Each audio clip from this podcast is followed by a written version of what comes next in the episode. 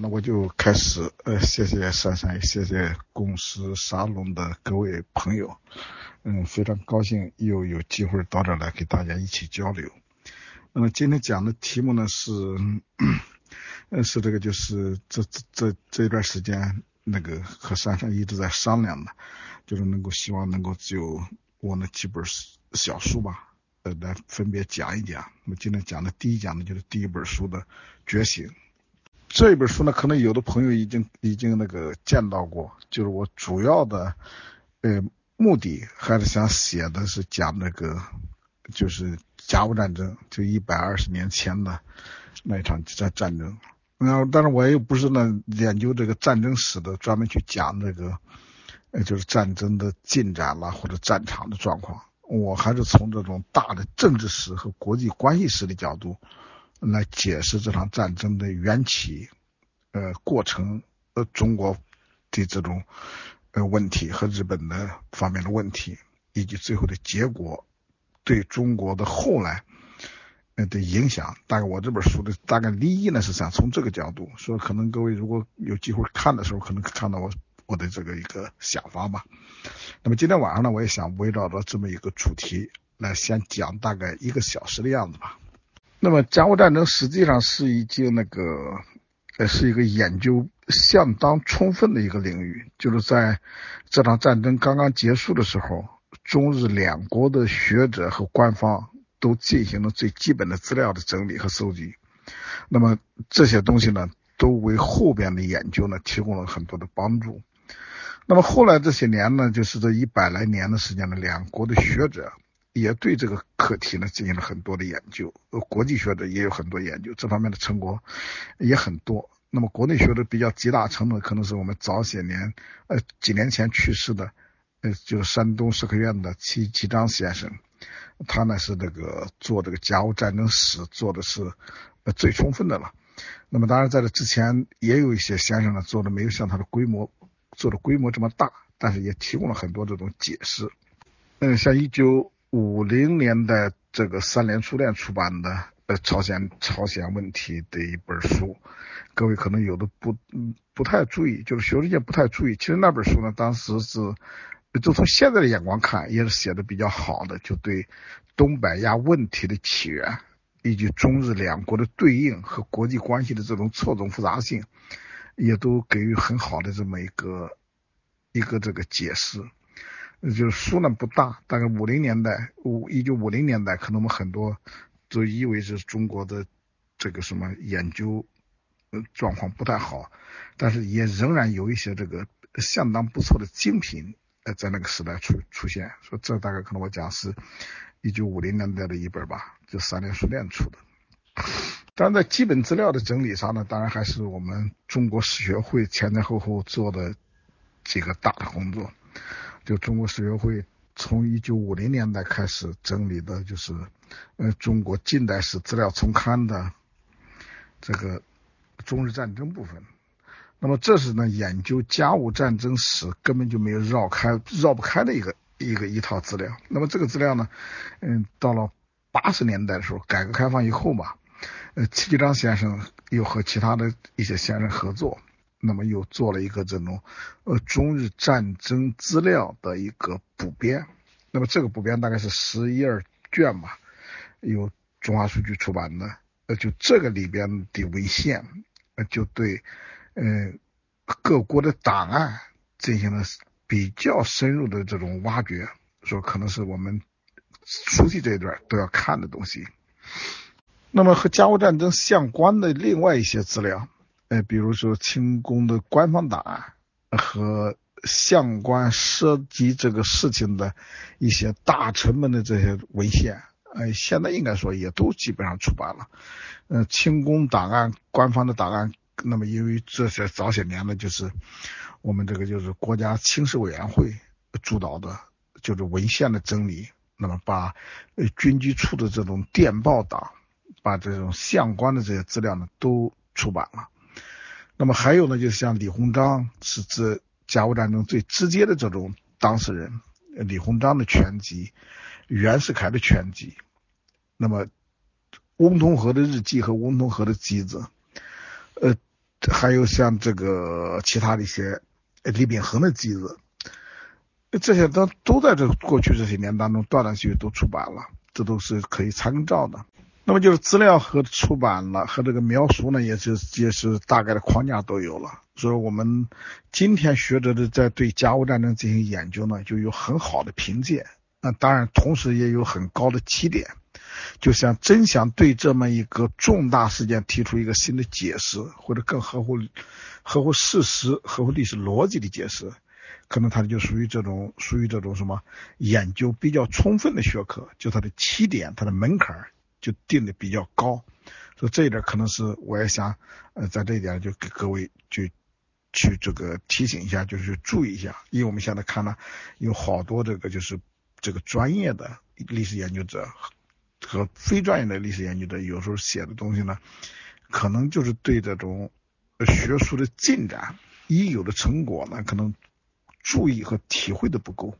所以这样的情况下能够简单的说一下这个一个思路吧。下面我想讲讲我在这本书的思路。我这本书呢，我想提供的是两个那个这个就是大概思路来考虑这个战争的起源。第一个呢，我觉得可能要从这种中西大转型的这个背景下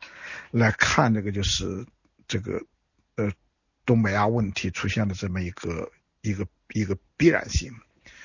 这是这种从大背景上来看。第二个呢，我想从这个就是中国本身的这个属国体制，怎么能够面对一个这种近代的新形势，就是转型，没有很好的去完成。那么这个呢，我想从这两个方面来讲一讲这个战争的起源嘛。之后呢，有时间我再接着往下讲，但我是想按照这个思路。这些年来我一直在强调，我讲近代中国的所有问题的发生都不是从中国社会内部产生的，就是中国社会在古典的状态下，农业文明、科举制、市民社会这一系列东西都使中国社会的体制管理和经营都达到了一种极致化和精致化。就是我们去读利玛窦的《中国杂记》，读16、17、18世纪西方来华传教士的记录对中国的观察，那你就可以看到呢，当时的中国大概就是这个比较的一种楷模性质的。所以我们现在可能对古典中国的理解可能要从这个角度，就当时在农业文明状态下，中国文明的发展到了明清之际，大概基本的框架就完成了。所以这个就后来近代的所有出现的问题都不是中国本身必然发生的，而是因为西方。那么西方的问题主要是什么呢？西方的问题就因为是15世纪16世纪的这种地理大发现，新产能的这种出现，到了18世纪的工业革命。那么这一系列的，特别是这种就是说新航路的开辟、地理大发现，它使人类一下子进入一个大殖民时代。那当然这一点中国比西方的殖民时代可能走的还要早，这就和我结合我刚才讲的第二个问题，就是属国体制。就中国在很大程度来讲，就是说中国在大航海时代导致的大殖民时代之前，中国就已经有自己的对外这样一种扩展、文明扩张的一个自己的这种路径。那么这个路径我们可以看到是已经有在中国的历史上也很久了。就中国文明一直处在一个这种柔性的对外扩张。你看我们看在孔子的时代，中国的这种四治就在黄河中下游地区嘛，它始终就在一个中原，所谓中原的核心地带。但是你看到了汉，到了秦汉，那么中国的这种文明的影响力就到了岭南，那么再后来呢，就到了越南，往北呢就到了这种就和这个就到了中亚地区。那么这样一个就是中国文明自身的是以自己为中心为原点，向四周扩展自己的文明，那么这是一个中国本身的一个路径。本身的路径。那么这个路径的话，其实我们当然讲这是中华民族的形成的历史，但是你要从大历史的角度来看，那就是一个是也是一个殖民扩张。但这个殖民扩张呢，就殖民的概念我们去理解，殖民并不是一个负面的东西。但人类的这种开拓史、人类文明的传播史，它就是一个进步文明，或者是一个更高级的文明、更好的文明，去逐步把那些落后的，或者说像比较而言落后的文明呢，给它这么就是你讲这样的毁灭掉或者吞并掉。总而言之，就是通过这么一种方式呢，那么这种文明呢就不断的这么扩大自己的边疆。就中国是以自己为中心，所以后来中国能够形成天朝上国，形成这种一个就中央帝国，把四周都看的是蛮夷，把自己看的是这种文明教化的一个地方。那么这到了一直到18世纪19世纪，就基本上不仅是中国人的信念，其实也是西方人的看法，就这个倒不是有很大的这个争议。所以这个我想我们可能都比较容易理解，这是我想讲的这个第一点的一个小部分。从大航海时代开始，西方的这种殖民扩张呢就开始向东方渗透。那么我们可以看到，就是这个葡萄牙、西班牙、荷兰，一直到后来就是说在崛起的法国、英国，这些相继在16、17、18世纪那么就向外扩张。那么英国到了18世纪就成为整个大不列颠日不落帝国，法国呢也在南洋这一带，在印度洋、太平洋这一带也占有大量的殖民地。那么当然像英国呢占的是更大了，英国就是说整个世界大概被它占掉了好多嘛。那么在这个时候你可以看到，就中国呢是以自己为中心，中国在这个扩张过程当中没有加速扩张，但是中国守住当时的这么已有的属国。清朝已有的属国如果仅仅到了这个就是这个到了什么时候？到了这个就是乾隆的晚期的时候，中国的属国仍然有40几个。那么这40几个，它的市制呢已经达到什么程度？已经达到就是北边就到了贝加尔湖，西边呢就到了西亚、中亚、西亚，南边呢就和印度洋、太平洋就是连在一起了。甚至今天的我们南海之南，当时也已经在中国的这个就是属国体制范围内，就像今天菲律宾，这是南海之南了。现在各国在争议南海的这种主权问题。那么但是在历史上，菲律宾的一个主要部分吕宋就是清朝的属国，明清时期的属国。所以这个你可以看到，就是中国当时的这种就是也是西方学者我们中国学者讲究中国式的殖民主义，它也并不是一个坏的东西，就它把自己的文明向这些周边呢逐步的扩展。那么在这个时候遇到了西方的殖民主义的时候，西方开始向世界这种扩展的时候呢，我们也可以看到这两种殖民主义，就东方式的殖民主义和西方式的殖民主义有很大的不同。那么很大的不同就是原来的中国式的东方的这种殖民主义呢，是一种文明的力量，是一种精神的力量，它并不是一个更多的不是一个物质的东西，并不是说中原的文明、农耕文明就比其他周边的这种一种游牧民族啦，比其他的这种农耕文明呢，绝对的优秀，并不是这个意思。所以我们可以看到，这个就是东方文明和西方文明不一样嘛。就是西方的这种扩张的殖民主义呢，它是带着什么？是带了资本。就是在这个新的这个资本主义这个运动过程当中，它带着是一种资本的力量来向世界扩展。所以你可以看到的，就是中国在面对中国式的这个殖民主义，在面对西方近代的殖民主义时候，就中国是没有力量的。没有力量的原因就是中国当时也就是说，一个是这么一个大的地方，这么大的属国，中国没有力量去保护他们。那么就他们面对西方的这个压力的时候，这些国家呢，就是这些属国，没有办法呢依靠清政府来使它维持原来的格局。那么这点我们可以看到最明显的一个案例呢，就是也和我们后边讲的甲午战争有关的，就是中国的中藩、中国的属国解体的第一步，就是1870年代的琉球。那么琉球当然到现在为止这个问题好像是本来我个人认为应该是历史上已经是可以解决了，但是我们中国学者和政府吧，他可能现在认为也有很多也有一部分学者认为就是琉球的问题并没有真正解决，因为琉球的问题主要涉及到二战结束的时候，也对琉球的这种归属问题呢，因为日本战败，中国战胜，那么这也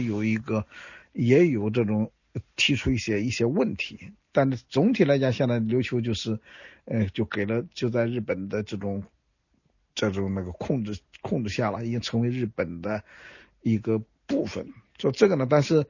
我们今天去讨论苏国解体，讨论就是东北亚问题的发生，那么琉球是个最典型的案例。就琉球当年面对一个已经西方化的日本的压力的时候，中国就是第一是中国没有力量去能够救助他，第二是中国也不愿意这个时候就救助他了。所以这也是我们看到是两个方面都应该注意。那么当然中国就是说这个时候就不救助他的原因在哪儿呢？就是力量是一个方面，不救助的原因在哪儿呢？这我想可能各位去注意一下，就是蒋廷福在他的作品当中他就有过分析，他说中国的苏国体制并不是像后来的西方意义上的这种殖民地，而是什么呢？而是就是说要让这些苏国替天子守国门，也就中国的这种作为这种本土的，比如说到了清朝，我们就18行省是作为一个中国本部，那么除了本部怎么来保护它呢？就应该有大量的苏国在公卫的这么一个中原地区。所以当时你可以看到，就是古代中国人对这种苏国的这种想法，一方面看到它的这种落后不开化，但是同时呢就觉得，但是你慢慢去影响它可能会变化。更重要的就是毕竟外地入侵要从那儿先过来。我呢在这个就是中西接触之前，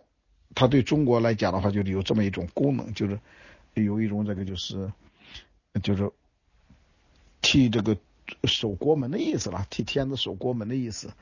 但是蒋廷福就分析讲，为什么后来清政府不愿意救助这些苏国了？包括我们从看到这个就是说这个琉球后来缅甸，其他好多国家好多这个苏国怎么离开的历史记载都很模糊，我们去今天去读清代文献你就觉得很模糊，就是这个为什么就是说清政府不愿救助，大概可能我想蒋廷福的解释就是说他已经失去了这种功能。一个最重要的这种例证就是什么？就是两次鸦片战争，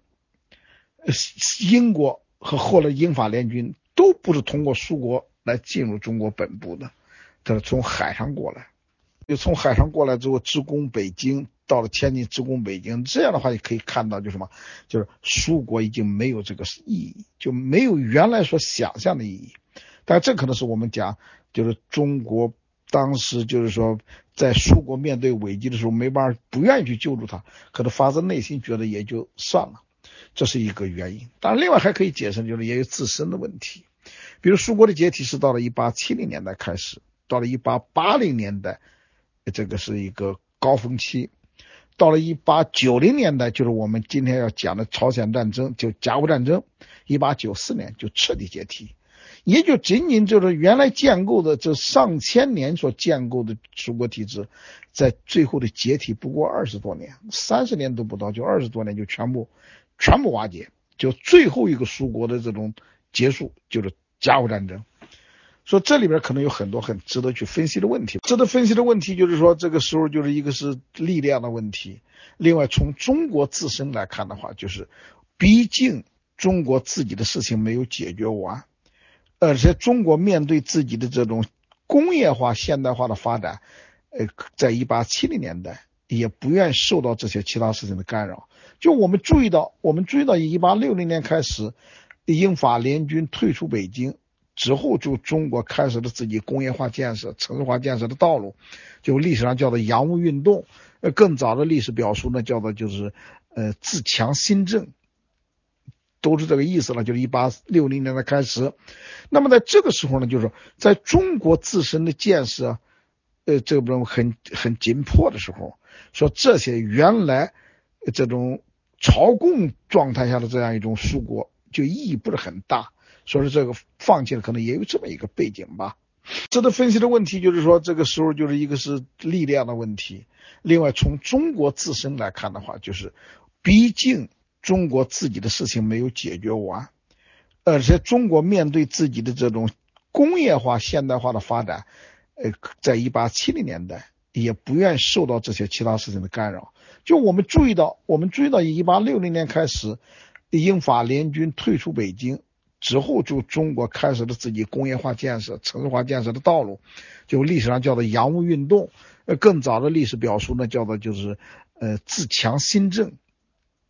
都是这个意思了，就是1860年的开始。那么在这个时候呢，就是在中国自身的建设这种很紧迫的时候，说这些原来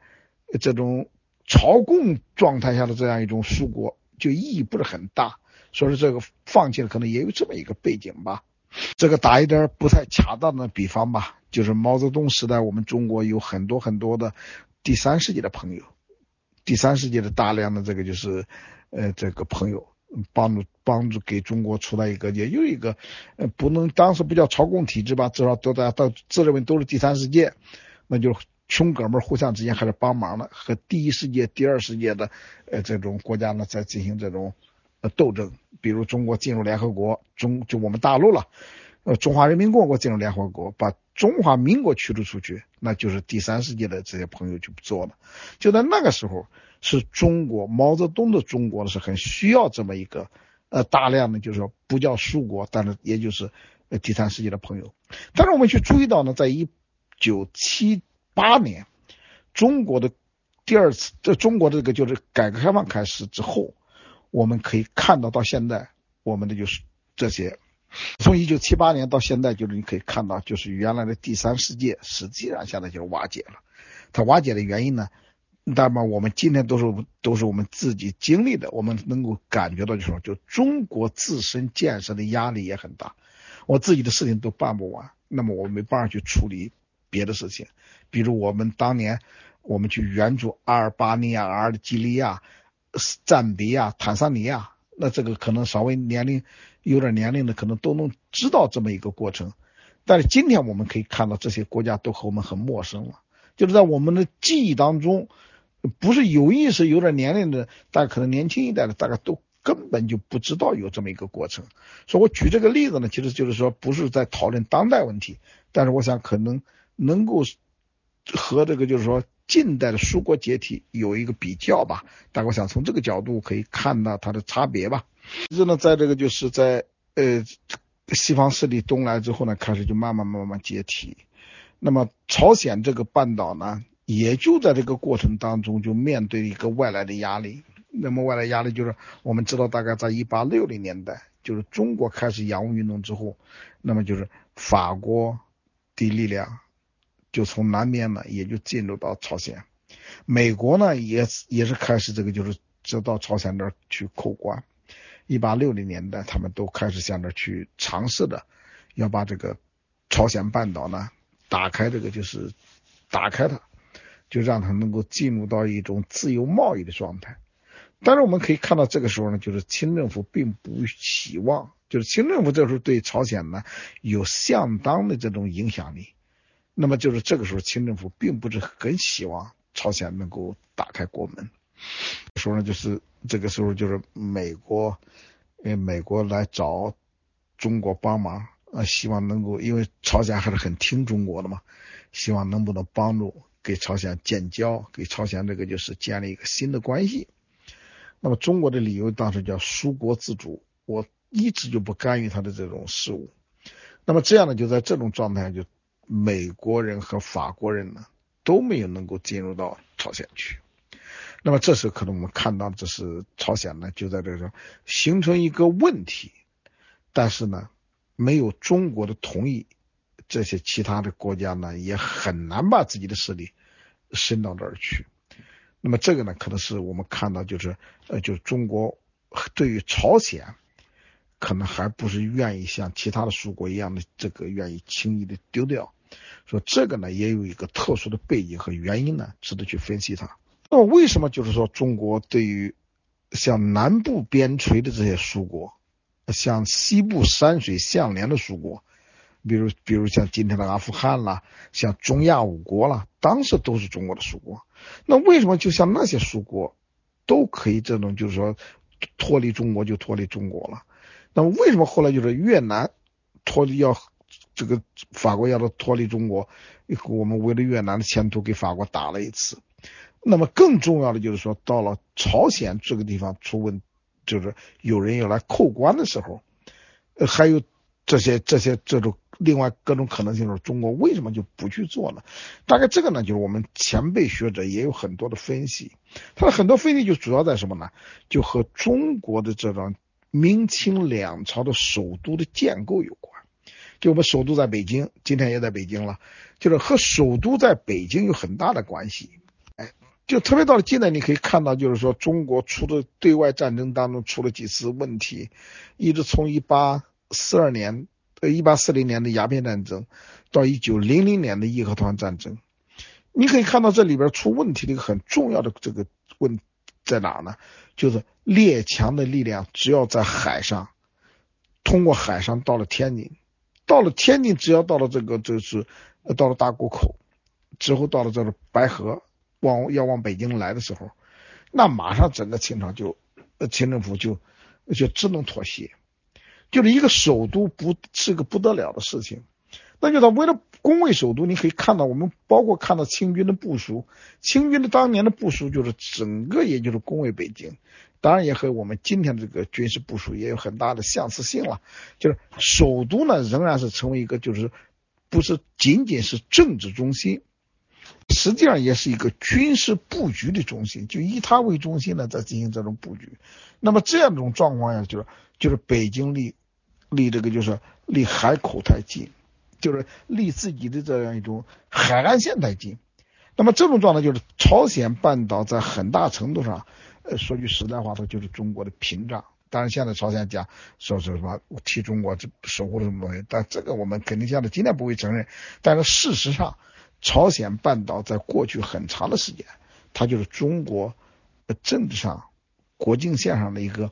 延长嘛，就它很大程度是确实帮助了中国，就是在这个就是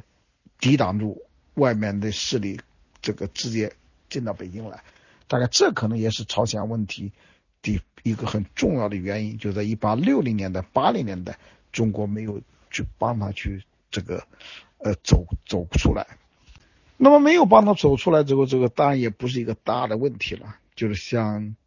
他就像今天我们看朝鲜不改革开放的话，那就是2000多万人，当年朝鲜也人口不多，那么作为一个大帝国的话，并不是一个很大的压力，就不是大问题。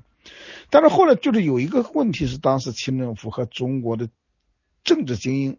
没有意识到的问题，什么呢？就是日本的因素。那么这日本的因素是什么呢？就日本在这个和中国在一样面对西方的时候，日本的转身，就日本转身和中国的转身都是几乎是同时发生。我们是1840年开始面对这个中英战争，英国叫通商战争，我们叫鸦片战争。那么这场战争结束之后，中国是五虎同商，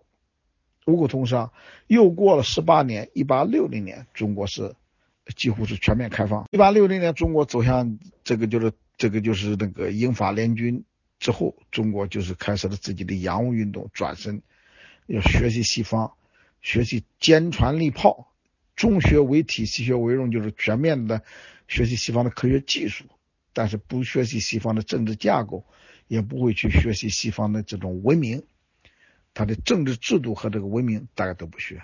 但是我们看到日本呢，日本和中国一样，都是一个后发展国家，都是面对西方的工业化溢出的这种影响去发生改变。但是我们看到日本对中国的这样一种经验教训的观察和汲取，就是说我这些年来我讲可能就是一个什么呢？就是中国的遭遇，中国的失败，都成为日本的经验和这个选择。那这句话呢，可能要展开来讲一下。我们讲就是那个鸦片战争，中国打败了。那么这个中国打败本身对日本是相当的震撼。我们打败，当然后来我们很快又沉睡下去，但是对日本来讲是很震撼，因为中日两国在漫长的这个历史当中一直来往比较密切。那就中国在鸦片战争面对的英国的所有的我们的这种一种做法、一种选择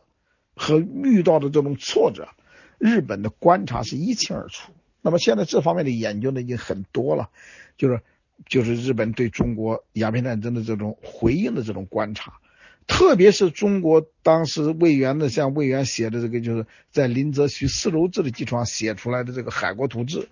那么对日本呢更有直接性的启发，就是使日本面对西方的时候不做出不同的选择。所以说中国是因为失败而打开国门，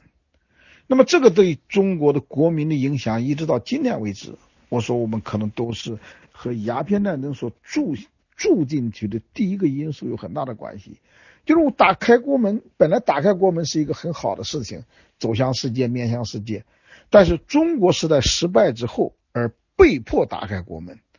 那么这样的就是我们170年来我们实际上带有很强的一种耻辱的这种感觉。那么这一点呢，对于日本来讲的话，日本的观察就很明白，日本就觉得如果一个国族是在一种带着一种失败的阴影，那么可能对未来的发展很不利。所以我们看到日本在面对西方客观，当然比我们迟什么，我们是1840年打，1842年结束，那么日本呢是在10年之后，1854年美国人来扣关。那么美国扣关呢，就是日本做出选择，就日本不再愿意走中国这种打败而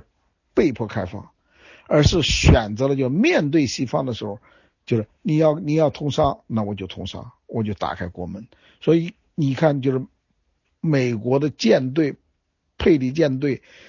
到了扣关，日本打开国门，那么它对日本的影响就很正面。我们今天讲日本能够融入，就在短短几十年间，就从一个东方典型的东方国家，成为一个典型的西方国家。那么这个就是你可以看到他的国民呢就不是在带一种失败的阴影，他就觉得这个时候就是自由通商，建立这种贸易的通商关系和近代的国家关系，就是西方这样做了我也可以这样做，就他是处在这么一种状态。所以他和我们中日两国在面对这个开关的时候感觉不一样。像日本现在是在就是遇到重大的时候都在纪念这个美国这个扣关的佩里将军，我们中国呢可能在这儿我们就不会去纪念当年就是来打开中国国门的英国的这个指挥官、外交官，我们就不会，我们纪念呢就是抵抗而失败的林则徐。那么林则徐我们是在我们的所有的政治这个历史的叙述当中，除了极个别的史学家，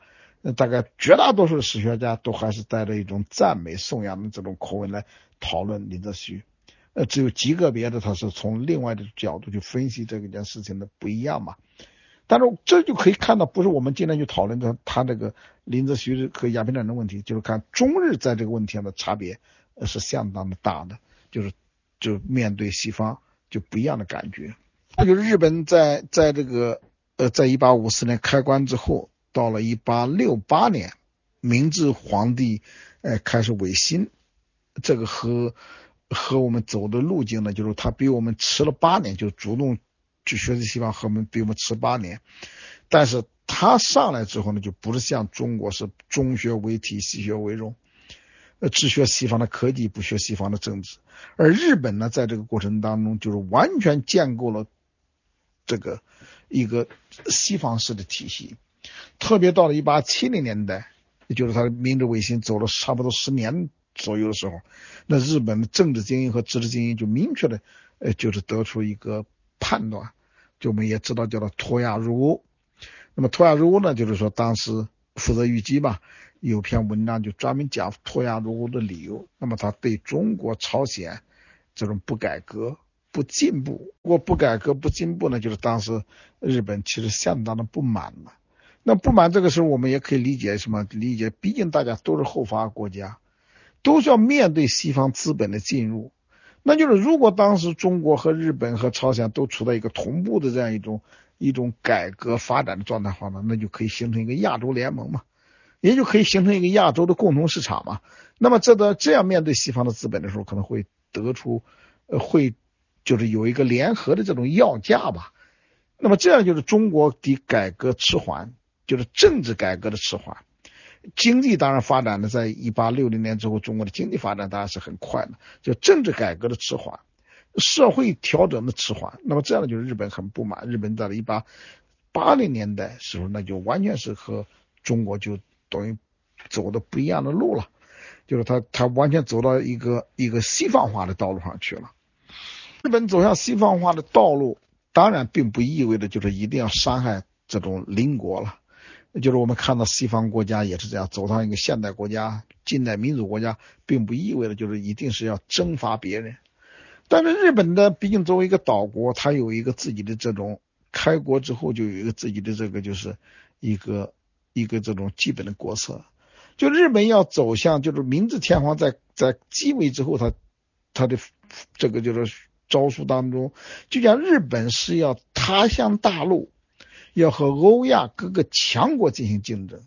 那就他不可能再固守自己的这么一个这种岛国的状态。那么我们今天看到日本确实在这100多年当中，日本就做到这一个，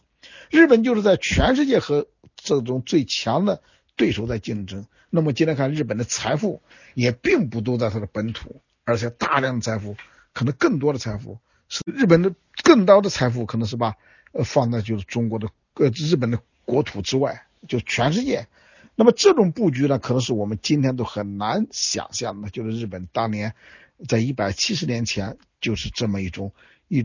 从全球的视角来决定日本的发展的方向。那么这个我们可能当年是中国人甚至到现在为止我们可能很难去理解去体会。那么这样的话，这当然也面临一个很大的问题，就日本要这样去发展，日本当然就面临很大的问题。我们从地图上可以看到，日本要他向大陆可能也就只有两个踏板，这两个踏板一个是南边呢就是台湾，北边呢就是朝鲜半岛。那么这两个踏板呢，都在日本的明治维新开始不久都面临了日本的觊觎和蚕食。可以看到在1870年代日本呢就是刚刚发展不久，日本就在台湾问题上和清政府呢就发生了这么一个冲突。就是发生冲突，就是他在讲台湾，他实际上当然是希望占领台湾，就是甲午战争之后最后割让台湾也和这个有关。那么他就希望台湾成为他的一个踏板，从那上大陆，他向大陆来。但是怎么能够踏到台湾去呢？就是我们可以看到他发生的事情什么，就是琉球的这个几十个琉球人就是被风吹到台湾去了。那么吹到台湾去呢，大概有一些呢就被台湾的当年就是应该算后来又叫做什么高山族啦或什么，就反正是就是一个没有真正完全开化的，当然这个说法可能也有点不尊重了，就是反正当年的记录当中叫做野人，就是反正是把这些人给杀了给吃了，把一部分琉球的这个渔民船民就给那么弄死了。那么弄死了之后呢，日本这个时候就是琉球当然是很小了，琉球从明朝是中国的属国，后来呢就到了清朝明末清初的时候呢又成为日本的属国，但是是一国两属，就既属于明清又属于这个就是日本，就是蒋廷福的话讲叫做一夫侍两夫嘛，就一个女的嫁给了两个丈夫。但是蒋廷福开玩笑讲说，幸亏这两个丈夫呢没有在琉球遇到过。那么这种状态就是说，中国当时是已经在康熙时候就把台湾给征服了，就是台湾已经属于中国，大概是可以这么来理解了。但是这个时候就是琉球人在台湾被杀死之后呢，那么中国就是可能就处理的还是有点问题吧，大概这个可能要这么去想，就是说就是没有能够很好的去安排这个善后。那么这样就日本呢就替琉球人出头，来找中国的这种总理衙门，来找总理衙门交涉，就像怎么那个琉球人被这个罪杀了。那么这个时候呢就是说中国总理衙门对这个日本的使臣的答复呢，可能也有问题，就是我们并没有控制完全的这个台湾，台湾呢就是开化的部分是我控制的，没开化的地方不是我控制的。那么这实际上当然你可以看到他这处理方式就像不想介入到这么一个就是中日纷争、琉球纷争的一系列复杂问题，就是总理衙门回答这里边其实潜藏了外交上的一个很大的漏洞，就是后来台湾问题的这个复杂性也和这个和当时总理衙门的这个答复有很大的关系了。那么这是一个我们就注意到它就是南边这个问题了。这样的话就是后来就是在就是刚才我讲就是这个美国和法国到朝鲜半岛扣关都没扣开。那么日本呢，在1870年代开始，也对台湾呢，对台湾的这个就是觊觎的同时，也对这个就是，对这个就是朝鲜半岛，就是发生了这种，这个就是希望通过和平的，甚至通过战争的方式，来能够进入朝鲜，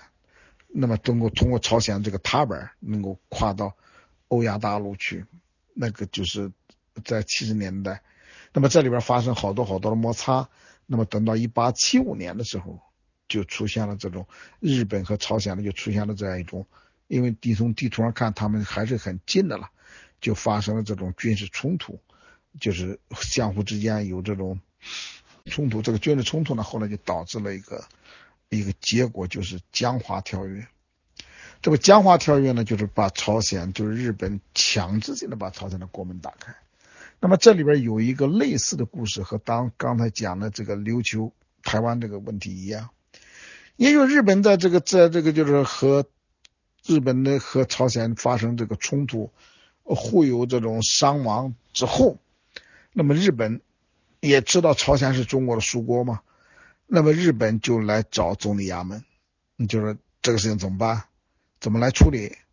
那么中国这个时候又是吞吞吐吐的，又来了和几年前答复美国和法国一样，就是属国自主，他的内政外交我们都自来不干预，都是他自己来决。那么这个时候你可以看到的就是，就是朝鲜，就在面对日本的时候，就是。清政府并没有说作为上国去替他去处理，而是说他朝鲜有自己处理这样一种这个就是是他的权利，我们不剥夺。当然这个说法肯定是后来我们可以看到是不成立的了，因为后来到了1880年代日本要和美国建交的时候，中国就开始就和他这个搞关系的时候，中国就阻挠他。那这个时候并不是一个属国自主，但是中国当时给日本答复就是朝鲜属国自主，我们不会去干预它，但是这实际上给日本留下了一个漏洞。漏洞在哪儿？就是那么日本讲，那你不能做主了，我就既然他自主，我就找他去谈。所以这是江华条约达成了一个很重要的一个背景了，就他们两国呢就建立了自己的这么一个关系。一建立之后的，就中日开始在朝鲜就开始角力了，就开始这个较劲了，因为朝鲜是中国的属国，中国在那儿派有这个就是有力量，就是有力量在影响了朝鲜。那么这样日本和朝鲜建立了关系之后，那么就是中日两国的这个文明的差别，在朝鲜慢慢的也可以看到不一样了。那么就是在朝鲜内部最重要的，我们看到朝鲜内部就形成亲中国的四大派，就对中国亲华的，另外有一波呢就亲日本的。那么这样你可以看到，就是他这种两种力量在那儿也开始影响了朝鲜的政治发展，就朝鲜的方向可能也在这儿发生了很大的问题。那么这是1875年这个就是江华条约。那么之后呢，当然江华条约之后，日本对朝鲜的影响力在扩大，之后呢，清政府也开始在思考怎么样重新调整就是和朝鲜之间的关系。这样我们可以看到李鸿章在这时候也有很好的这么一个思考。李鸿章的思考后来我在很多时候我讲过，那可能这是我们处理朝鲜问题，包括今天朝鲜问题一个最值得去借鉴的。那么李鸿章这时候就认为呢，就是朝鲜一期让朝鲜这呢，就是说孤立于文明世界之外，那么不如引导朝鲜呢进入文明社会。所以大概在1882年的时候，李鸿章呢就是说服朝鲜人说，应该打开国门，应该呢把全世界的重要国家，像这全世界的重要国家呢，开放朝鲜。当然，李鸿章的想法就是用大国军事，就是均衡的均，势力的势，用大国军事来保证东北亚的和平和安全。所以这可能是李鸿章当然一个重要想法，就是用大国军事来控制，让东北亚呢处在一个不冲突的状态。那么大国都在朝鲜半岛投资，大家都有在这都有利益，那么这战争就不可能爆发。那么战争不爆发，朝鲜呢不论是谁在这地方有什么势力，它对中国来讲都是一个这种安全，都是一个对朝鲜本身当然更不要说了，是一种很好的。那么这样的李鸿章在1882年的时候就是这样一个这个大国均衡来这个发展朝鲜呢，应该说是一个最正确的路径。所以我们可以看到在这个时候呢，就是中国政府也就派了袁世凯作为一个很年轻的，当然通过2次在朝鲜这种就是说这种亮剑出手做得很不错的一个有果断有力量有能力的一个人，就做了朝鲜事务的这个商务总办。在后来政治上发迹的一个起点了，就袁世凯毕竟在那是负责一个国家的对外交涉。所以我们看到当时同等级别的官员像袁世凯这样就是负责一个国家的这么对外开放的这种总体格局，那就唯一的嘛。因此后来袁世凯到了清末，到了民国初年，成为很重要的角色，和他在朝鲜的1880年代这个做的有很直接的关系。那么我们也可以看到袁世凯的能力确实很不得了了，就在朝鲜在这种时候呢，就是把朝鲜迅速的带到了一个近代国家的这种轨道上去，就迅速的发展到这么一个就是快的就是不可思议，就朝鲜的发展，就是港口的建设、道路的建设、经济的这种增长，都在这个过程当中有了迅速的这个发展。这个是就袁世凯在这时候在处理。那么这里边当然也隐藏了另外一个问题，就朝鲜发展的最终方向是什么。所以我们去看呢，如果在这个时候就像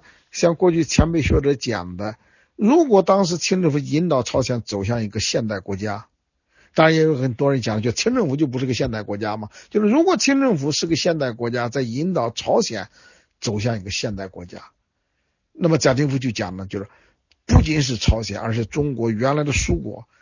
清政府都能帮助他们建构成一个现代国家。当然前提是清政府要变成现代国家，那么这些周边国家都不可能和自己原来的宗主国去打仗，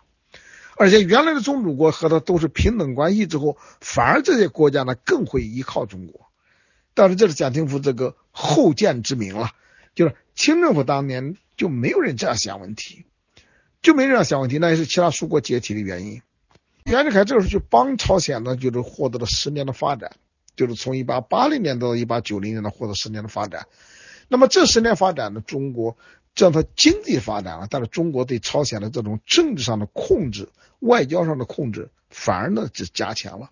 特别是当时清政府的这种就是说青年一代的政治家，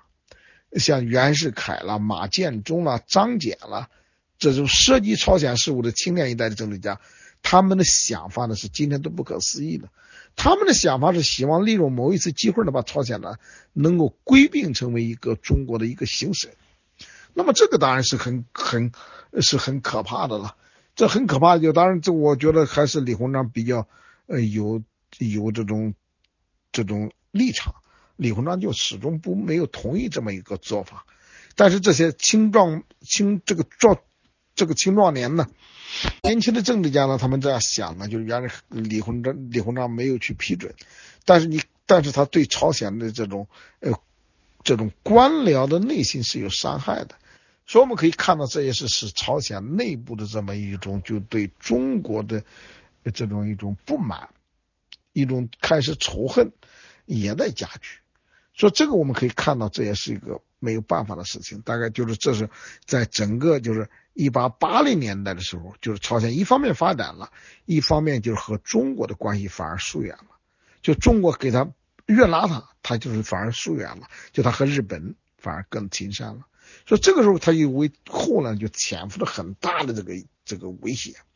所以这个可能也是我们要去注意的一个东西。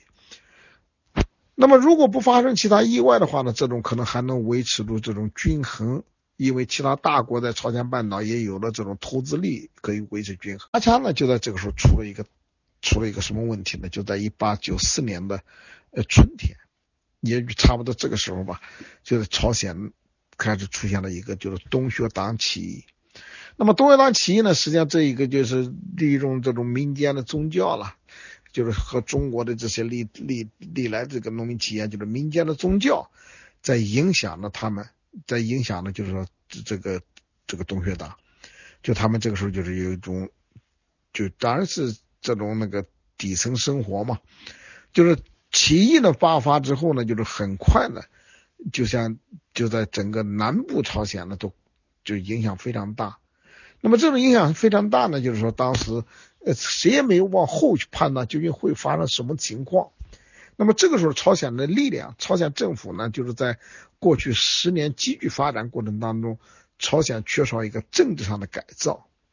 就朝鲜的发展和中国的发展一样嘛，就是它经济发展其实从来都很快，但是如果社会的改造、政治的改造、教育的改造跟不上去的话，那么它一定是导致腐败。所以这个时候你可以看到，在1880年代的时候，朝鲜的这种经济增长很快，结果腐败的反而越来越厉害。因此在1894年春天，面对着这么一个农民起义的时候，朝鲜政府就没有力量，就没有办法把它很快的镇压下去。就对农民起义，对这种骚乱，我们可以看到政府总是要去镇压它了，但是他迟迟镇压不了。结果后来到了5月份的时候，就是这个东学堂的军事力量，就是起义军了，那就已经威胁到就是首都。所以这个时候就朝鲜政府不得不向清政府请求救助。所以这个看到，这也是当然是中国苏国体制当中的一个很重要的东西了，就率有道伐无道，就是从周天子开始，我们可以看到周朝就是一个苏国体制嘛。周天子是名义上最高领导人，实际上就是他各个诸侯都怎么去互相之间如何呢？这时候如果有人请求周天子去救助他，那么周天子就可以这种号令天下，率有道伐无道。那么当时朝鲜政府面对这个东学堂起义做不到的时候，就请求清政府来帮忙，能不能出兵把这个给镇压下去。那么清政府当然作为这个时候还作为天朝上国，作为朝鲜的上国，作为他的宗主，也有这么一个责任。但是李鸿章还是很谨慎的，因为毕竟这个时候朝鲜给日本已经在1875年的时候已经建交了，就是这个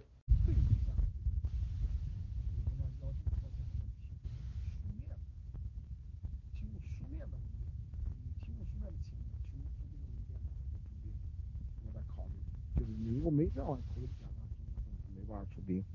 那么很快的就朝鲜政府还是提交了这个书面的东西，当时袁世凯也住在朝鲜。那么这样的就是提供这个东西之后，袁世凯就给清政府建议，给李鸿章建议。那么有了朝鲜的请求，就中国就应该大兵压境，来镇住这个什么就是东学堂。之后呢，也在这时候呢，这个袁世凯也考虑到了日本可能会发难，日本可能会如何。那么袁世凯的思路就是，如果大兵压境之后呢，就是也可以对日本形成一个威慑。但是我们知道，就是袁世凯和日本之间，就中日之间在过去的几年当中有冲突。82年这个就是发生了这种兵变，发生这个就是民变，到1884年的发生政变。就发生政变的时候，朝鲜发生政变的时候，就是袁世凯呢，就是率领清军，当时就把这个日本的这个军队就在皇宫给干掉了，就赶走干掉。之后就从那儿开始，1884年控制了这个朝鲜。当然，在朝鲜在这次1884年之后呢，就是中日之间去也要处理这个善后的时候，当时就是日本的伊藤博文和李鸿章呢，在1885年的时候，在天津有一个会谈。那么这个时候会谈呢，提出一个很重要的东西，一个重要的，也影响后来呢，影响10年之后的甲午战争嘛。就当时在中日之间的谈判当中，就是提出一个，就是将来朝鲜如果遇到什么问题，因为它是涉及到1884年这次就是那个就是政变之后，中日军队在朝鲜这种冲突了。那么当时就说，如果在未来再发生这种状况怎么办呢？李鸿章当时就是面对日本的要价不能解决的时候，日本袁世凯提出这个一个思路，就日本提出什么问题呢？日本讲1884年的这样一次这个冲突当中，中国的袁世凯是有责任的，就你不能把我这个把我日本的这些都给怎么就不分青红皂白就打了嘛。就是袁世凯就把他打了之后，这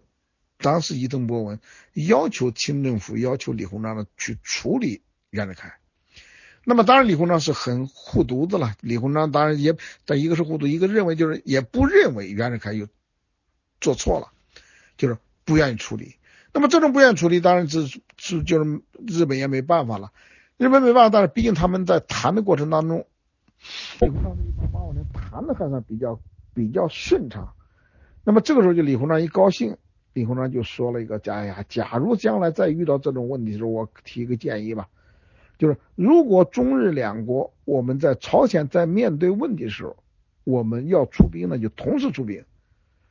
之后呢事情完了之后我们同时撤兵。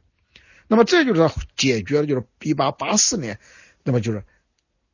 中日军队不均衡，而且就是发生这样的冲突。李鸿章的意思大概是从这样的就是使未来呢就不要再发生这种冲突。但是这个李鸿章这个话呢，给后来留下很大的这种隐患。就朝鲜政府在1894年，这个因为东学堂向中国政府请求出兵的时候，那么李鸿章在这个时候判断，觉得就是那就袁世凯也就是袁世凯在前线就判断，李鸿章在大本营判断，从这个北洋大臣这个位置，这个就觉得那如果这样的话就可以。但是同时呢，也想到了1885。很快也通过外交渠道把中国出兵朝鲜的消息就报告了，就通知了日本，通过外交渠道就通知日本。那么日本得到这个消息之前，中日外交官在朝鲜的中日外交官也是在密集商量，袁世凯在和日本的外交官也在商量，就这怎么办？就是大家都在这有利益。那么朝鲜的这个动荡出问题怎么办呢？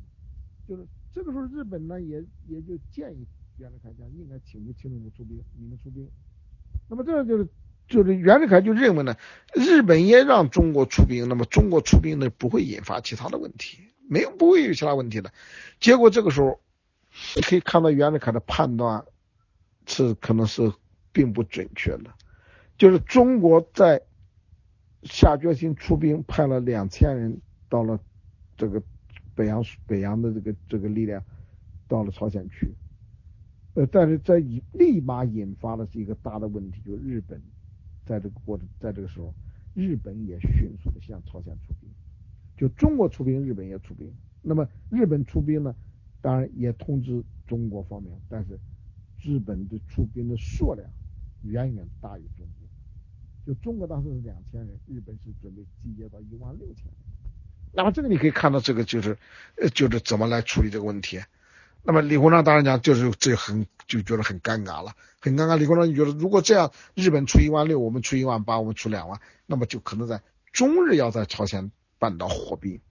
因此李鸿章呢是更谨慎的，一种强硬的对付。李鸿章就是开始就是觉得什么，一方面在主持的就是中日之间能不能够去商量。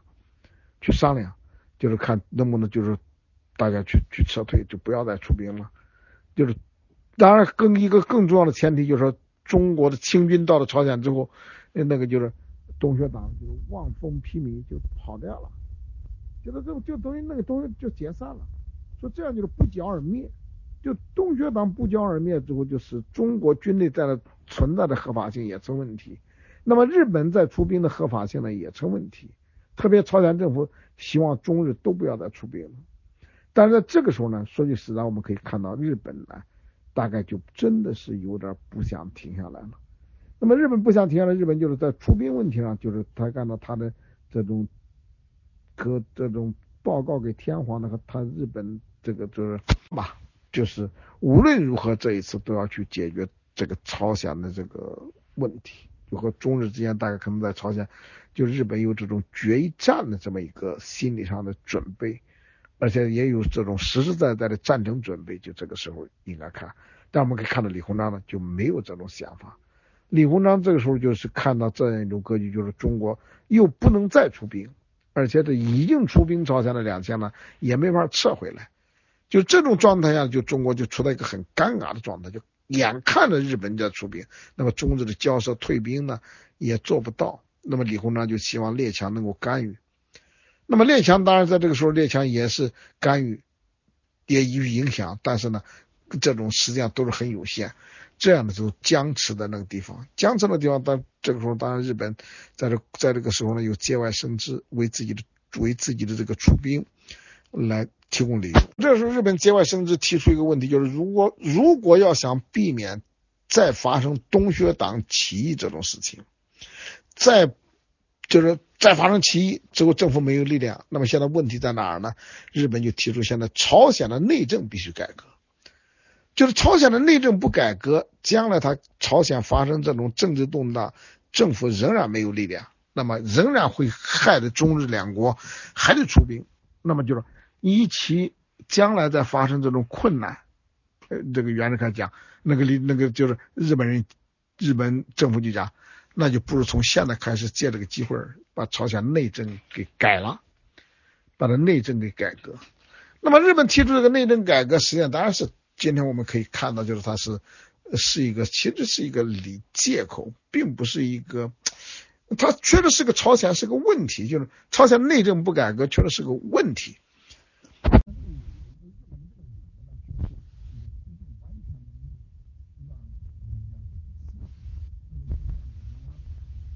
也是中朝之间的事和日本关联的，因为日本和朝鲜有建交有外交关系是建交，但是朝鲜与中国是属国，是它是我们属国，我们它是中国，因此就是朝鲜内政改革是中朝之间的事和日本为关，因此就僵持他们在六个僵持。那么这种僵持究竟怎么去处理，可能也有待于呢就是这种意外的破局，所以我们可以看到后边呢，就是很谨慎的去处理也不行。那么这样的就是等到朝鲜呢，就是在这种那么在这个时候就是实际上就等待着一个破局的这种状态，结果很快已经发生问题了。就清政府在时候在开始就在朝鲜再去看到危机状态，不得不往朝鲜去派兵的时候，朝鲜这个清政府李鸿章就用什么用借了英国的一个商船高升号，就运了1000名这个就是这个清军到朝鲜去支援这个就是已经到了朝鲜了。结果这个时候呢，就是日本和朝鲜呢就是开始走到一起去，这时候就是他在我们可以看到，就是日本人就策动了一个朝鲜的一个政变，就把皇宫包围，把劫持了这种政府。就让政府呢和日本达成一个就是日本日朝亲善，之后朝鲜呢请求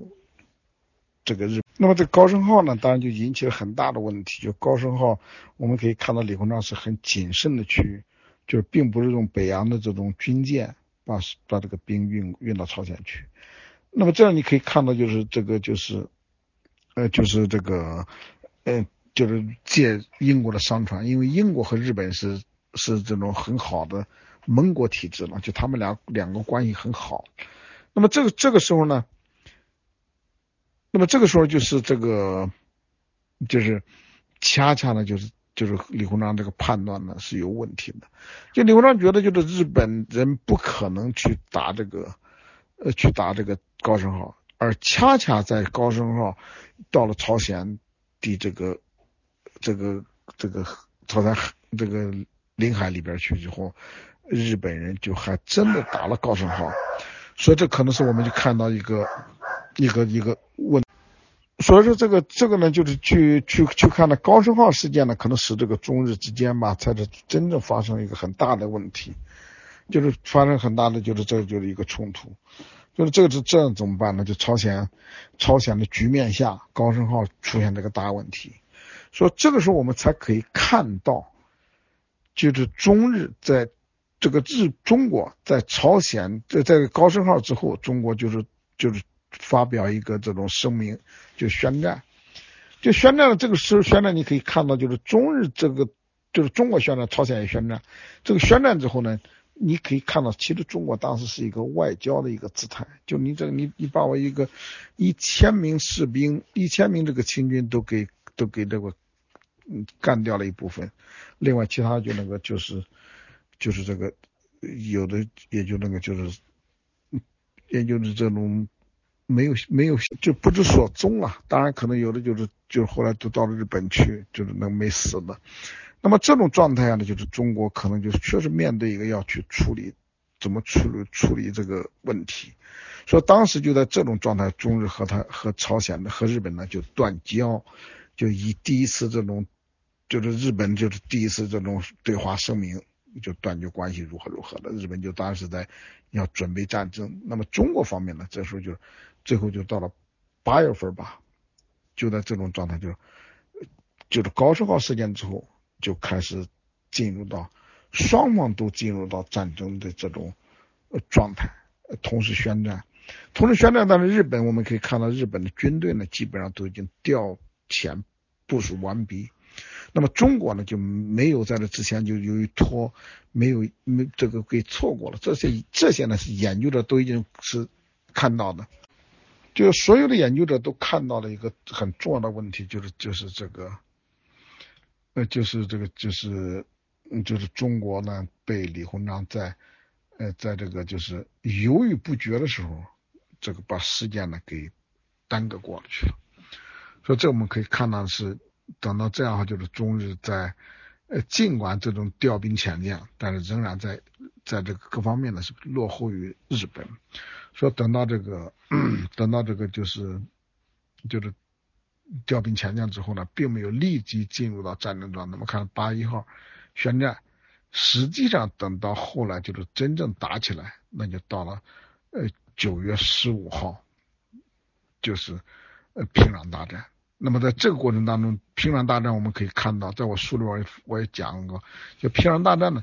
实际上就是清政府和处理10年前，网络不太好，我这个再讲一会儿。就是这样的话，我们可以看到，就等到9月15号的平壤大战，才是中日真正在甲午战争，就是真正这个正式的这个交手。那平壤大战呢，我们看到，当然从早上打到晚上。打到晚上，实际上就是从中国方面的这么一个安排来看的话，其实有点像10年前的这个中法关于越南的战争很相似。就这个呢，就是往回稍微讲几句，就是当时中法关于越南的前途的战争，从它的背景上和结果上都给后边呢有一个借鉴。这也是李鸿章在处理这个直越南问题的时候，李鸿章也认为当时处理比较恰当的，就是当中国的属国面对西方的这个新殖民主义的压力的时候，他最终总是要脱离这个，就最终总是要脱离中国的这个属国体制。那么这种脱离呢，但是他对中华帝国来讲，对清政府来讲，他有一个这种尊严问题。所以我们看关于越南这场战争。打的状况就是那个样子，就是过去我们的历史书叫做什么？叫做不败而败。那么不败而败的意思是什么呢？就是中国在越南，当时清军在越南战场上是没有失败的，但是最后呢，就是李鸿章仍然和清政府坚持就是谈判，让越南独立。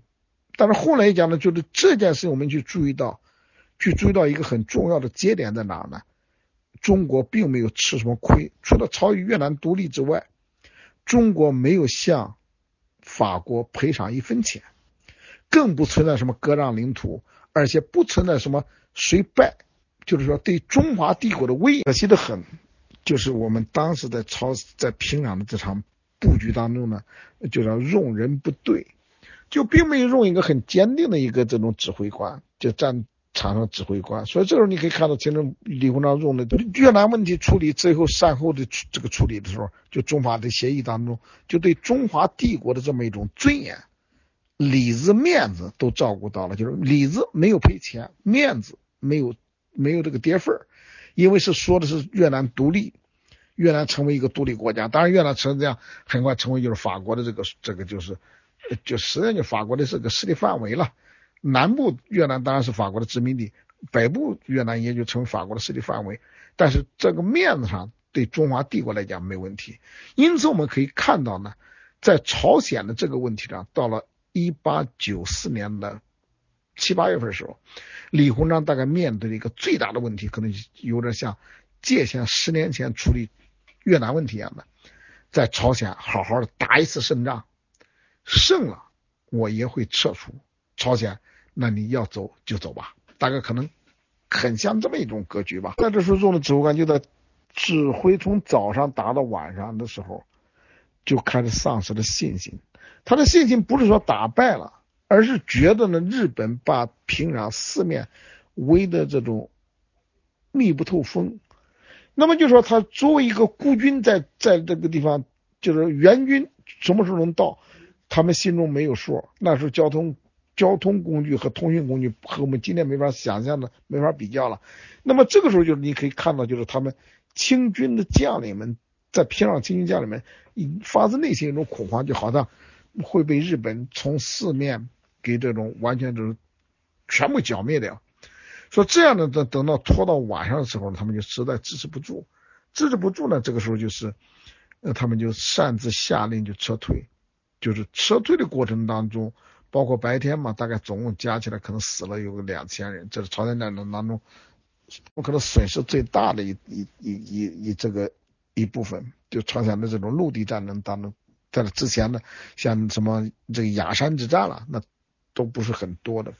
高升浩呢，还叫做不宣而战，就真正宣战之后，可能死的这个平壤呢，也就这么2000来人。当然，这个他们的前线指挥官，清军前线指挥官的判断是错误的。他错误在哪儿？他不知道清军的布局就是援军，大量的援军正在源源不断的开往朝鲜。就是中国政府这时候就下定决心，既然日本这种不愿意妥协，那就在这摆开战场，好好打一次吧。所以我们看到就是平壤大战第3天，9月17号，北洋海军的运兵船就在大东沟，就是在大东沟那儿登陆，把清军卸下来。返航的时候，就在东海，在大东沟、黄海，就遇到了日本的海军。这就是我们讲的甲午海战，就是一次完全是这种，就是说对中方来讲，对清军来讲是一个没有准备的一个偶遇。对日本来讲呢，日本海军就一直在寻找北洋海军的这个主力，日本想寻求决战。那么知道中日两国海军都是几乎是同时起步发展，而且都是来自于西方的这个就是教育，都是同时接受的就是英国、法国的教育。主要战舰差不多定的都是德国的，而且都是几乎型号都一样，这个厂来源的这个船厂都一样。而且中日这种海军的将领相互之间也都有了解。所以我们看这场战争，黄海海战，我的研究，我个人觉得就是黄海海战，过去我们可能很对北洋海军有很多很多的负面指责，但我的研究，我觉得北洋海军打的一点都不弱。就是中日两国海军在黄海大战当中的损失，基本相当，就中国方面打的一点不弱，那个气势、战法，真的不是说好像是像过去批评的那样，因为过去的批评我们忽略了一个背景，就近代中国史上很多对自身的批评，我们忽略了一个背景，就是有中国内部的一种派系力量，就各个不同派系之间的互相指责。那么这种互相指责呢，可能是我们今天做研究的时候就不能以当事人的批评作为这种完全的一个信赖的论据，还要去分析事实本身究竟是怎么样的。我在分析这个问题，就是黄海大战呢，可能中日双方互有伤亡吧，大概每边都损失了一点战舰，也都牺牲了几百人，就中国牺牲的多一点，大概700来人，日本牺牲少一点，大概500来人吧。大概这个时候呢，就可以看到黄海大战之后，中国尽管损失是这个样子，中国大概也就不想呢，接着打下去，就是说并没有这种好是更积极的备战，更积极的投入，或者是打一个反击战，或者是这个光复朝鲜，甚至我就进攻日本，就中国没有这样想，清政府没有这样想。那么这里边没有这样想的时候，我就在研究的时候，我就觉得可能还有一个背景在里边。这是9月份，有个背景是什么呢？就中国内部政治的变化。这我是和外交一直是纠缠不清的。这个我在过去几年，我的有机会的时候，我都讲过这个情况。因为1894年对中国政治转折来讲是一个旧时代的结束，那么这就牵扯到就慈禧太后怎么呢退出政治。我们知道这是一个非常尴尬的事情，就是慈禧太后从1860年开始当政，就是她的丈夫咸丰皇帝去世之后，她和恭亲王开始主持朝政以来，她垂帘听政以来，她到了大概他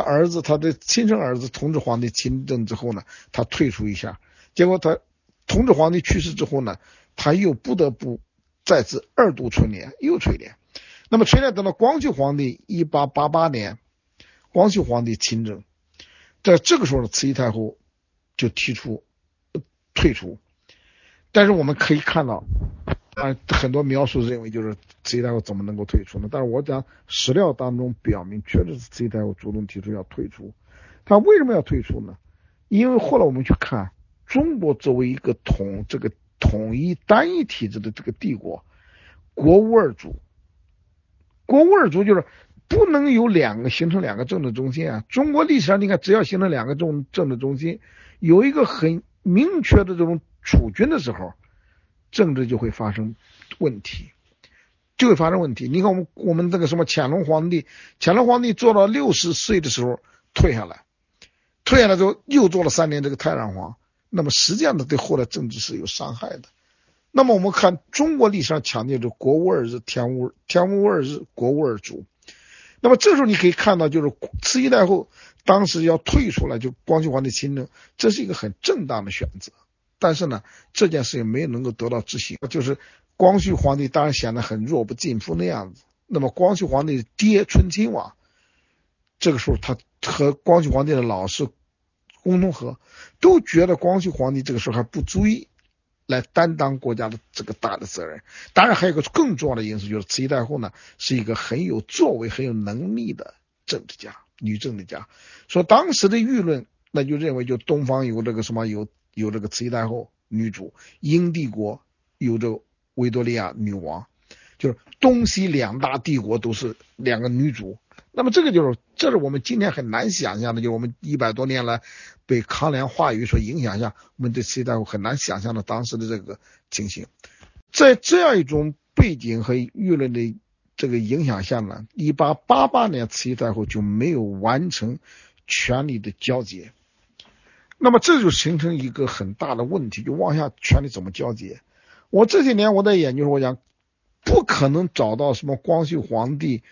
这18岁没让他彻底掌握权力，亲政了但没有完全掌握权力，让他什么20岁那也不行啊，18岁和20岁差得太近了。那么就在寻找一个什么时间点才能真正把这个权力集中到一人呢？所以这时候我们可以看到，清政府就在选择，就清廷在选择，就是慈禧太后的60大寿。说甲午年1894年的甲午年慈禧太后60大寿，说这一年年初开始，清政府作为一个最大的问题就是慈禧太后的60大寿。说这个60大寿作为内政呢，但是恰又深刻的这种影响了这个对外的这种战争和外交。我们可以看到，就是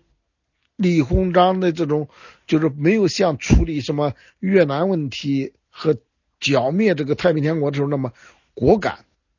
也不像他处理其他问题那么就是说这种干脆，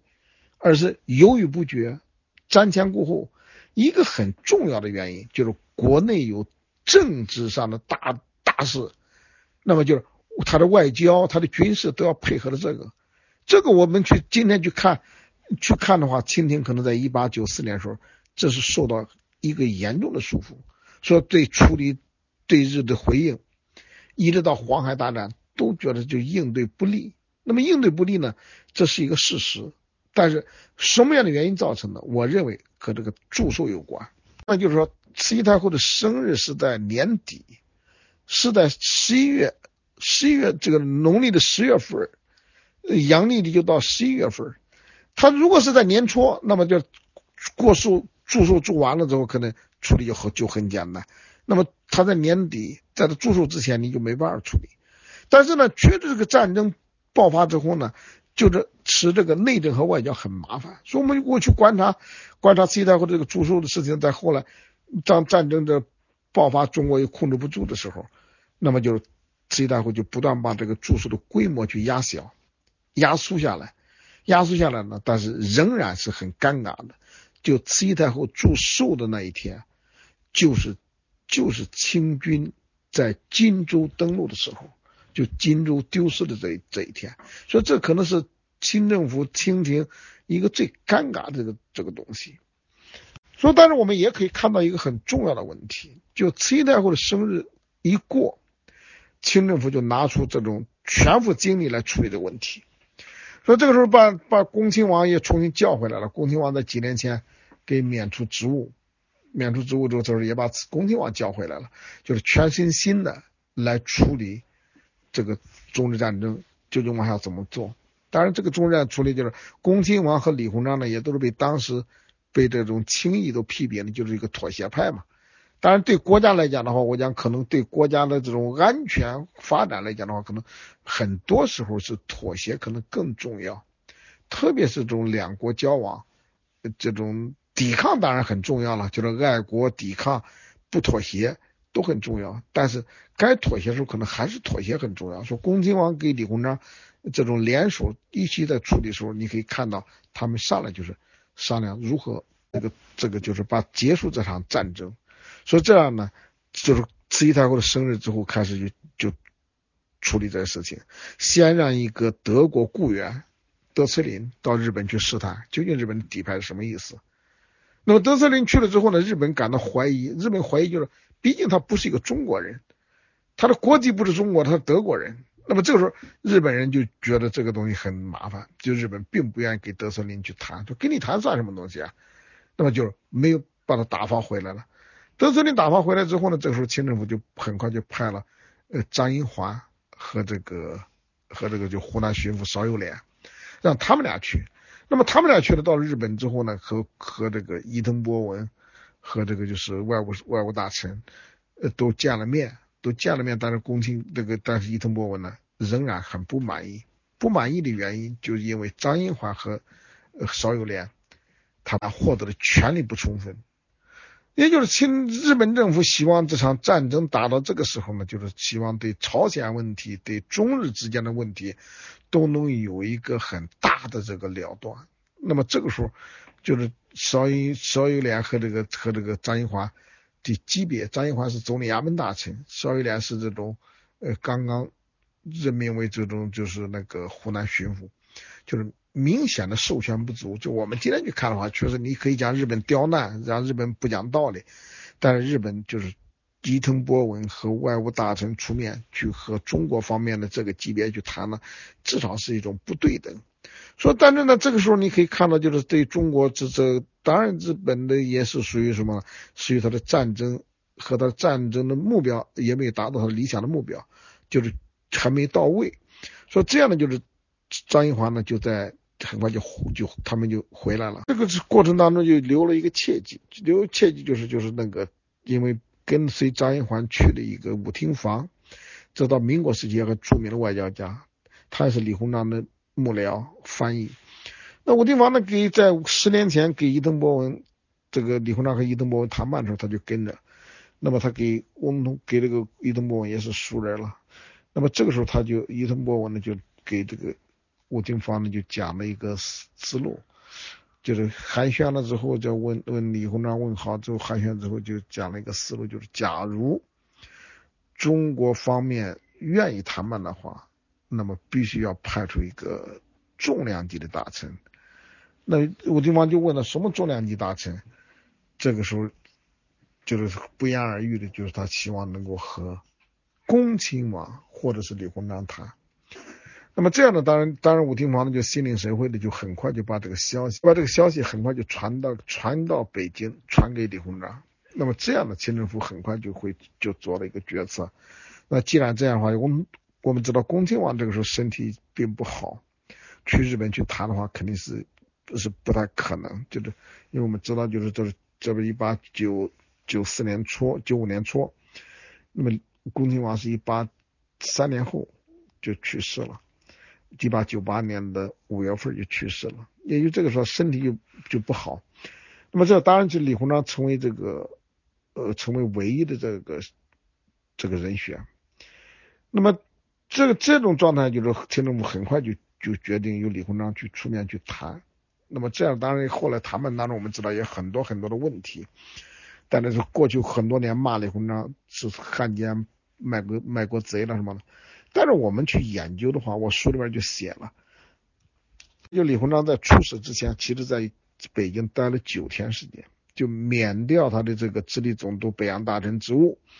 到北京用了9天时间和两宫和慈禧太后光绪皇帝和军机处大臣和总理衙门大臣和各个主要国家驻华的使节频繁交涉，频繁讨论，就各种预案都已经想了。因此到日本就是我们讲将在外军令有所不受，但是我们可以看到李鸿章在日本的应对都是按照当时在北京的底牌去谈的，就包括这个什么辽东的问题，辽东割让的问题，我们可以看到基本上都是在原来预案的基础上做一些微调。所以现在中日谈判的这些内容呢也都能够看到。所以这个呢就是过去可能对李鸿章那种很苛刻的这种指责主要来自于政治反对派，就并不是一个历史真实。就比如说如果李鸿章就是卖国，就是真的做了犯罪大恶极，那么为什么清廷最后并没有处理他，而且还对他那么信任有加，回来之后第2年就去出使偷聘这个什么头等钦差大臣出使到俄国去代表中国政府去祝贺沙皇这个典礼。所以这个你可能就是过去很多这种批评，就是我们一定要注意处理当时政治派系之间的互相这种攻击的这种因素，来找到一个更合理的解释。所以这样的话就是李鸿章到了日本去谈的这么一个状况呢，当然就是后来马关条约。马关条约我们知道当然给中国带来很大的问题。这样呢就是说整个战争的这样一种发生中间主要的这个环节和这个马关条约呢，待会就讲到这儿，可能前面没把握好时间，前面可能讲那两个大的背景是讲的多了一点，所以现在我用了差不多1小时40分钟了，待会我先就讲到这儿吧。各位有什么问题呢就咱们再讨论好吧，谢谢各位。那么刚才有朋友提出一个问题，就是关于这个台湾问题。台湾问题在我书里边我也写了1章的内容，就台湾的割让就究竟是怎么一个事情。那么今天我们从今天的立场上来怎么来看待这么一个事情，这是我在书里边就写的比较细致了，就是当时台湾问题的提出以及后来这个发生的转折和变化，但我可能提出一些和过去的看法不太和过去的传统的看法不太一样的一个思路。我当时我在写的时候，我就在看的史料当中，后来讲的就是台湾问题的这个，对于日本来讲是要这个谋取台湾呢，已经是蓄谋已久。从1870年代这种琉球事件开始，日本就对台湾呢已经是就等于说就视为自己，日本就视为自己这个对台湾应该去得到的一个东西。那么通过这场战争呢，日本对台湾呢就当然更觉得打赢了中国，谋取台湾可能是一个必然的事情。我们当然在今天我们可能是觉得很难理解，就你打胜了打败了之后，你怎么能够让人家土地呢？但在中国的战争、人类的战争当中，打败了之后割让土地太正常了。说割让土地呢，就不存在什么这就是一个问题。这可能就是它就是这么一种那个战争的必然的结果吧。所以日本呢，当时就在提出了要这个台湾，要台湾。那么中国提前其实也预测知道了这么一个问题，知道就是台湾可能会成为日本的，就是成为日本一个很重要的要价。当在北京的讨论当中，也就台湾问题也是个很重要的问题。说当时慈禧太后、光绪皇帝和这个其他一些大臣，特别是翁同龢，关于台湾割不割让的时候也有讨论，但是基本上来讲是你打败了之后，你就不存在你的选择问题。所以这个时候当然翁同龢呢是坚决反对割让台湾。他认为呢就是割让台湾，就是台湾割让之后一定是人心就散了，就天下就觉得就是你这个清政府的就不具有向心力，不具有凝聚力了。但是这里当然翁同龢在讲法当然也是很有道理的，就是不仅仅是个爱国的情怀问题，就是其实对国家建构当中也是有道理的。那么当然后来事实也证明，台湾割让之后确实让台湾人感觉到，就是这有种就是说后脸痒的一种感觉吧。就是当时你可以看到就是这个就是民心的一个变化。但是在北京讨论的时候，就是包括慈禧太后也并不希望就是割让台湾。他当然就是像我们这几年网上传的普京的话，就是大清帝国没有一块土地是多余的，就是他当然不愿意去割让它，因为列宗去弄到这个台湾，我们看着能把台湾这个弄到手，也是付出巨大的代价。清朝在个就是征服台湾的时候，那我们可以看到就是付出代价很大的，成为这个大清帝国的一部分。那么这个时候就是割让台湾，对慈禧太后来讲也并不是一个什么好像是什么卖国啦如何的，那是你失败了之后的这种状态。所以慈禧太后在当时也有自己的看法，就是说他当然希望都不割让，但是由于当时的情报和各方面的这种状态下，那么可能不仅要割让台湾，还要割让辽东半岛。说这个时候慈禧太后才讲的就是，如果两处都割让，那当然是很残忍的，能够最好就是说不要去这个割让，就是如果实在不得已的话，那就是割让台湾的话，辽东半岛不要割让。所以这样我们可以看到，才能看到后来为什么辽东半岛能够要回来，而这个就是那个台湾就没办法了。所以这个可能是有一个差别，这个差别呢也恰恰给后来留了很大的问题，就是台湾，我们今天看台湾的这个就是独立运动，就是台独这个影响，基本上都是往前追到这个问题。就我书里面讲到这个意思，就刚才提问里边也讲到，就是他有一种被抛弃的这种，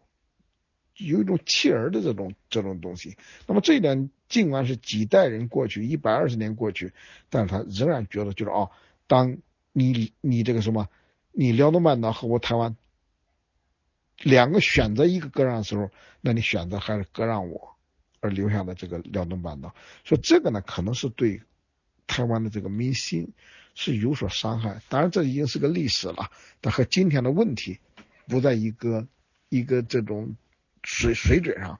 是问题了。就是今天究竟怎么去看它，当然我们就也会可以去探讨。但是呢，对当时就是战争后面就是在马关谈判之后，台湾出现了这个抵抗运动，我在书里边我也有交代。这个抵抗运动一方面是台湾人民、台湾的这种乡绅、台湾的当时这个各种力量去组织的抵抗，同时里面也有和中国内部的政治斗争，和张之洞的当时一个这种认知有很大的关系。张之洞有个认知，我在书里面我讲的就是张之洞当时认为，就是像普法战争的时候，就是20年前嘛，1871年普法战争的时候，就是割让法国割让的土地，但是并没有完整执行。没完整执行的理由在哪？在我们看读张之洞当时的文献，他的理由在哪儿？能够就是说把马关谈判去执行的话，可能会引发很多的问题。就这场谈到现在为止的东西白谈，就是战争没有结束。如果中日之间持续再打下去，当时干的那种格局，当然他们李鸿章也好都不会想到就是50年之后的中日战争了，就是用持久战的办法去消耗日本。我本土作战，他是这个，毕竟他要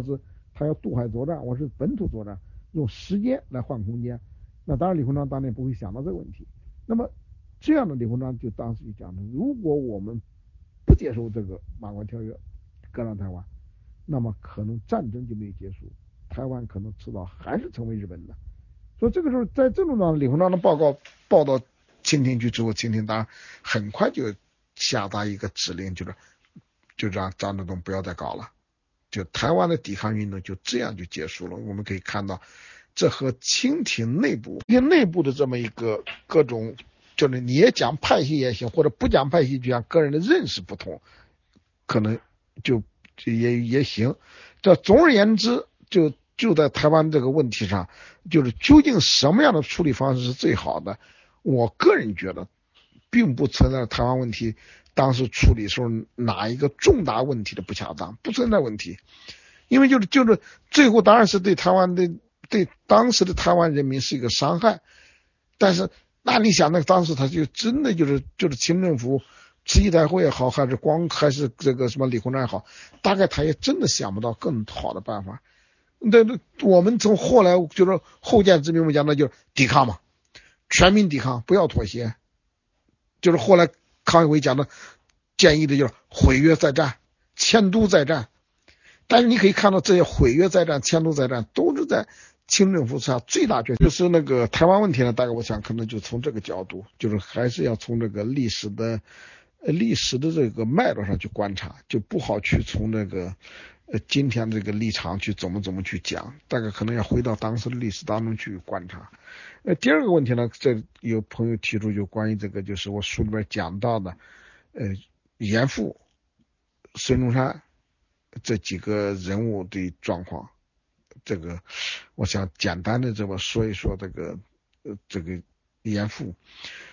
呢是一个非常非常不得了的一个思想家了。就在这个19世纪晚期，在甲午战争中崛起的这个中国的思想家。那么他在之前呢，就是1870年代他在英国接受这个训练的时候，海军训练的时候，学习时候就接受了西方的这些思想。之后回国呢，就回国当了20年的教习，就是海军，应该算是海军之父了，就是海军之父的这一辈人了。就他在这一辈就是元老级的，就是一直在组织海军教育，就北洋水师学堂。那么20年来，他当然教育的学生就是甲午海战当中，海战当中的牺牲者和参战者，不是他的学生就是他的同学。所以这样呢，我们可以看到，在这场战争当中，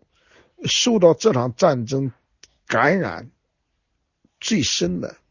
最愤怒的，大概也只有严复是最厉害。因为就在战场，在黄海大战当中的牺牲者，不是他的同学就是他的学生。所以这样呢，就使严复呢在这场战争进行过程当中，就引起他的密切关注。而且使他的情绪呢几乎达到一种失控状态。在这个战争进行当中发表的几篇重要文章，像《论事变之机》《辟寒》，这几篇重要文章大概也就奠定了他一辈子这个政论家的地位。这政论家的地位就是他对传统中国进行了严厉的批判，而且主要对中国的科举制度进行了批判。说他的最激愤的话一句啊，就甲午之败不是败在制度，不是败在经济，而是败在中国的科举制度，败在八股上。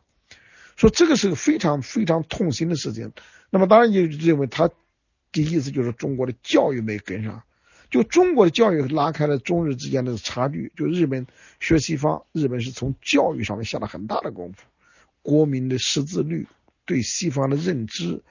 那就是中国在这个过去几十年经济增长当中，教育完全给拖下来了。那么这样呢，严复认为这个就是教育是个大问题。那在这个时候就是他，就是我们把他过去一直都定性为就是启蒙思想家嘛。就通过这场战争失败了不要紧，但是我们要认识到失败的原因在哪儿，而且要通过失败找出自己的方向，就知耻而后勇。所以严复在这个时候就第一个还有一个重要的贡献，就是他的西方进化论这个传递到中国来。那么严复这时候传递进化论，他的意思就是什么？就是现在世界处在一个丛林状态，这种丛林状态就是中国一定要去适应这种丛林的这种状态，要到丛林当中去竞争。所以他就当时就给中国，他翻译这个进化论，就是他的名言就要什么，就是这种物竞天择，适者生存。所以就是如果你不能够适应这个一个竞争的这个世界规则，可能就很难去强大自己。引领中国向西方学习的第一批这种重要的人物当中，说西方学者把严复归结为，就是用一个这么4个字来概括他的思想的精华，叫寻求富强，就是寻求富强。所以严复呢，可能是在通过介绍进化论、批判中国传统，在这方面呢是做出很大的贡献。当然，严复在这之后呢，很快在介绍进化论的同时，他还发现呢，进化论也有问题。问题就是绝对的进化，还有规则，还一系列这些东西怎么来处理。说到稍后呢，就像发表的这么翻译的这个群体全界论，也对这个原来讲的这些东西稍微有点纠正，但是在纠正就没怎么影响社会。因为什么？因为进化论这个东西深刻的影响了几代人，就包括我们到今天为止，我们讲的这个中国梦，在某种意义上来讲都是严复的这个进化论这个轨迹一直延续下来，都在某种程度在一种血恨报仇血恨的这个味道在里面。就是毕竟我是一种这种被欺负的，那么我总会这个就是要适者生存，总会要再强大起来，再重返战场嘛。大概严复呢，我们可以这么来看他。那至于孙中山呢，这个问题当中也讲到孙中山，我们今天可能好多不同的看法。但是完整的讲孙中山呢，可能将来有机会我们可以会讲。我前头写过孙中山好多文章，我对他的资料我向着功夫读过。我觉得孙中山呢，可能我们今天呢还是应该带一种敬意的去看他。因为孙中山，我并不认为孙中山从自发的就是一个坚定的革命者，但是我们必须承认，孙中山呢是个不得了的一个革命家。就他最初的革命可能带有一种非自觉的状态。自觉的状态就是说，他并不是说我想成为一个职业革命家，就是我在我书里边好像表达过这个意思，还是这另外书呢，我讲任何一个革命者，他都有一种回头的看的这种一种可能。就是革命者并不是说一定要把这我上来就是要推翻清廷。那这个孙中山在这个过程当中，一方面就要去推翻清廷，另外一方面就是清廷的某一种进步也使他觉得会有可能走到一个合作的可能上去呢。但是我们可以，这是一个很复杂的话语，就是怎么来处理这个事情。但是我们可以看到孙中山在这一点很伟大的在哪儿？ 1894 年甲午战争爆发之前，孙中山呢是先去找了这个李鸿章。但是我们过去很多描述呢，就把这个事情也讲得不明不白了，好像孙中山那个时候去找李鸿章是干嘛去？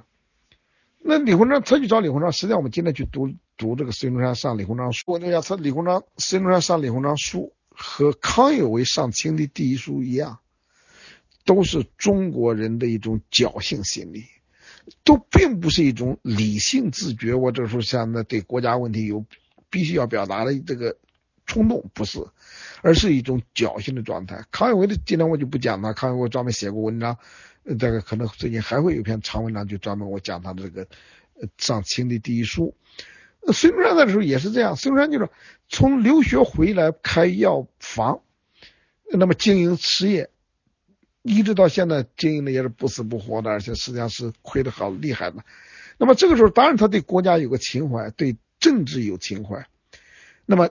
他这个时候就觉得李一奇我就是不是一个经商之才，我还不如进到体制内。那么当时进入体制内首选的就是汉大臣第一人李鸿章，看到李鸿章只确实对用的幕僚前台后用的幕僚也多得不得了。那么这样的就是孙中山写上李鸿章书，再通过各种香山的资源，通过关系嘛，什么郑观应啦，找盛宣怀啦，找这些各种因素来找到李鸿章的这个身边，找到他的秘书。那么这其实在某种意义来讲，我们也不必夸大孙中山这个时候的这个革命情怀，没有革命情怀，这个时候就是要找李鸿章能不能给我个事儿做。但是呢，当然这个事情就很尴尬，就是孙中山当时理由说我去到总理衙门请一个护照去出国考察农业。那么李鸿章呢这个时候正处在就是说朝鲜战争的这种最紧张的时刻，6月下旬嘛，我们今天把它都串起来，李鸿章不知道这个时候最紧张，我们今天知道是最紧张的时候，因此李鸿章并没有接见他。